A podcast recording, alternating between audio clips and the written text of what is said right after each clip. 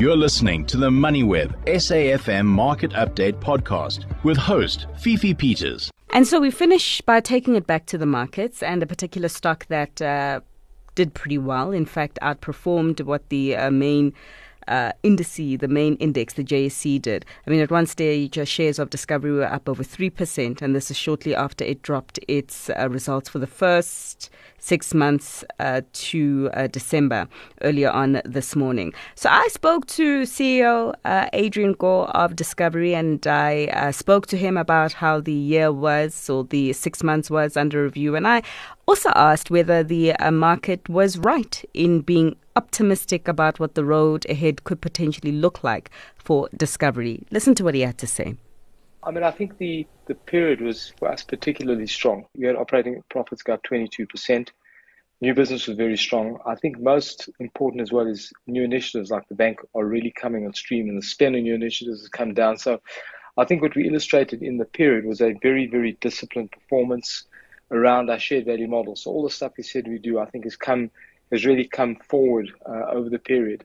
I think as well that the, the environment is particularly complex. And every market we're in, there's different challenges, where it's SA with load shedding, the US, the UK stagflation, wherever we are, there's difficulties. But I think our businesses are well positioned. So I do believe the performance was strong and good. At the same time, my sense is that the, the potential for growth is very strong going forward. So it has been a very good period. Mm-hmm. And uh, just on the uh, new business, I see you even indicate in the uh, health medical scheme division that uh, new business there was higher than than your own expectations. So just some color on what drove the strength in new business, and just further detail on whether you expect the uh, same level of growth in the period ahead or whether we could be in for some slight moderation? Well, I think, listen, I think the new business in, interestingly, both Discovery Health and Vitality Health in the UK has been very strong. And to an extent, there is a real concern about healthcare systems. There's a real concern on a kind of a flight to quality. So I think on the back of that, both of our health companies really attracted considerable new business. Whether we can continue at that level, you can't grow 20% a year. You know what I'm saying? Yeah. But I do think that the, the, the different dynamics driving – the different markets. The NHS in the UK is having a fairly tough time, so there's a there's a strong buying of private medical insurance. And here, I think there is there's just a I think the quality of the Discovery Health medical scheme offering has been really good. So it's it has been a good period for us. I, I think we can continue to grow strongly, even I'm not convinced you can grow those kind of levels, obviously, you know, going forward at 20% plus. Sure. Just in terms of the investments that uh, you are saying that individuals are making in their health, a lot more than the previous uh, reporting period, do you reckon that the COVID 19 pandemic also uh, influenced that? And do you reckon that the pandemic has perhaps uh, structurally changed? How we view our health and how we invest in our health based on what your numbers are saying? Yes, I do. I think that people are concerned about health and resilience and wellness, and I think both have experienced potential danger in the pandemic. The other point is I think they've seen the data that you know the kinds of things that made you vulnerable to things like COVID were were things that you can avoid. You know, lifestyle choices about being fitter, etc. So I think that's one issue. I think people are concerned about death, you know, and therefore life insurance and other coverages are are important. It's not a negative message. I just think that, you know, I think COVID created a different lens on, on where the risk may be. So whether it's structural or not, I don't know. I, I, think it is. I think it is quite profound. We're all seeing the benefits of that. I, you know, the the levels of engagement in vitality, you know, in, in, physical activity and those kinds of things has been really, really strong. So these are, I think, all good developments. Frankly, I think we can make people healthier. Are you excited about developments over in China? Just the re- recent reopening of that uh, economy. Uh, what do you reckon that uh, could mean for your uh, Chinese operations, uh, Ping An, going forward? Well, Ping An Health has had a, you know, today it's a massive company and it's, it's done really well. I think the concept of China, the six months was really, really difficult. You know, you had all the lockdowns and the easing of the lockdowns and the COVID, the lifting of COVID zero, then a massive wave coming through. So it's been a difficult six months. Um, but, you know, our estimation is that the second half, you know, from now till June and longer into the end of the calendar year is likely to see much more economic growth in China, the opening up, etc. So I do think we'll see growth. It's a huge market. I think as well, my, my sense is COVID there has made people dramatically more focused on health. You know, and the research we've done is that people are are concerned about health, health insurance. So all the dynamics seem to be good. Our business is big. It's exceptionally well run. So I think we are optimistic about what we can do. All right. So, still uh, circling back to the dividend, you are uh, holding it uh, right now, waiting for uh, more favorable conditions, as it were. But you are spending uh, in the business. You're spending in new initiatives, and you're also uh, supporting the bank further, Discovery Bank. Talk to us about Discovery Bank and whether it is performing to expectations in the environment. Discovery Bank has been absolutely quite remarkable. I think it's been the standout performance for us. Uh, it's operating within its capital plan, within its budgets. Its growth is ahead of budget. The actual usage by customers is is kind of dramatically better. And then I think the just the narrative, the anecdotal narrative about people using the bank, the experience, the travel platform, you know, all the stuff happening. So it just feels, you know, you look at the data, it's compelling, but when you look at the kind of anecdotal stuff coming through from our customers, it's incredible. So the bank is is really something we are very proud about. I think it's it's remarkably special. So the uh, profitability targets on track then? Yes, I think so. I mean, we said we'll get operational break even during this year. We'll get full break even next in the next calendar year, and the potential to really to really create real economic value, I think, is there. And uh, the benefit for customers is really really strong. So I think the bank's performance on every metric is is good. We tried our best in the presentation this morning to kind of cut the data in some kind of coherent form that you can really get a sense of how it's playing out and uh, we are very optimistic about the bank. Mm-hmm. Even in this environment, um, and perhaps you can just give us a bit of color of how uh, Discovery Bank clients are showing up.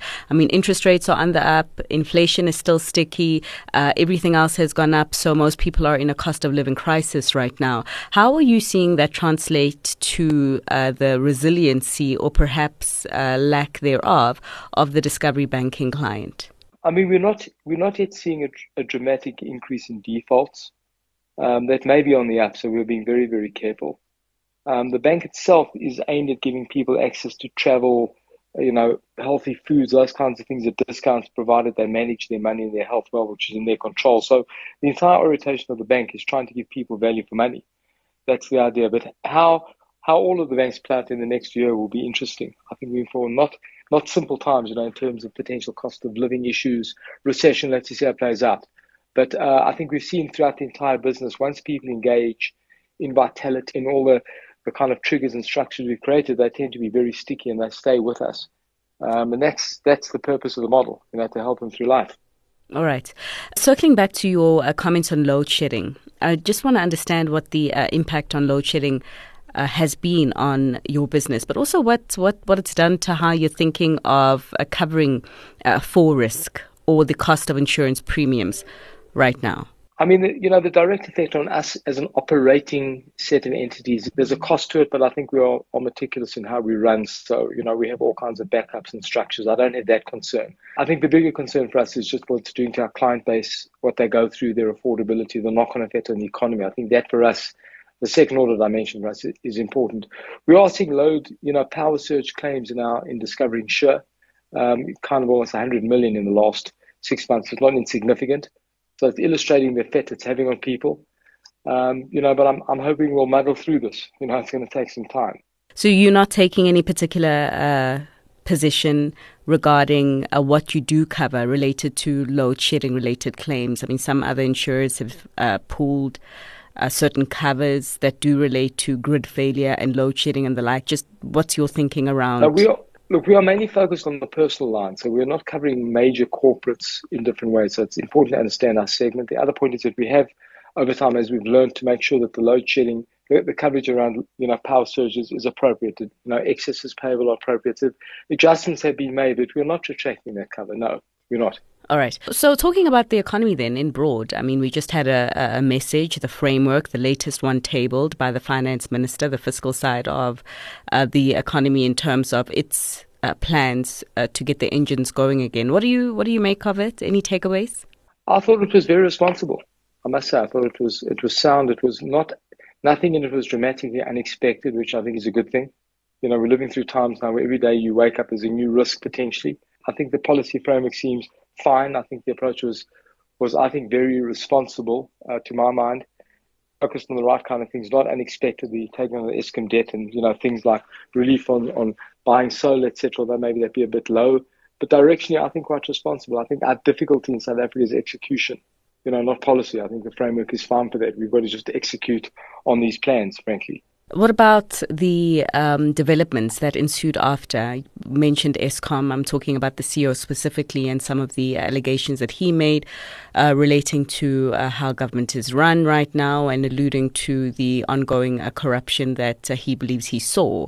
Did that cast any cloud uh, on the uh, optimistic outlook that you have for the economy, or cautiously optimistic, I suppose, is more accurate? I think listen, listen my, my view on the on South Africa is that I think there's tremendous potential that we have to keep working and building to liberate. It's not a naive optimism. We have considerable challenges, but I think that we can somehow control our destiny appropriately.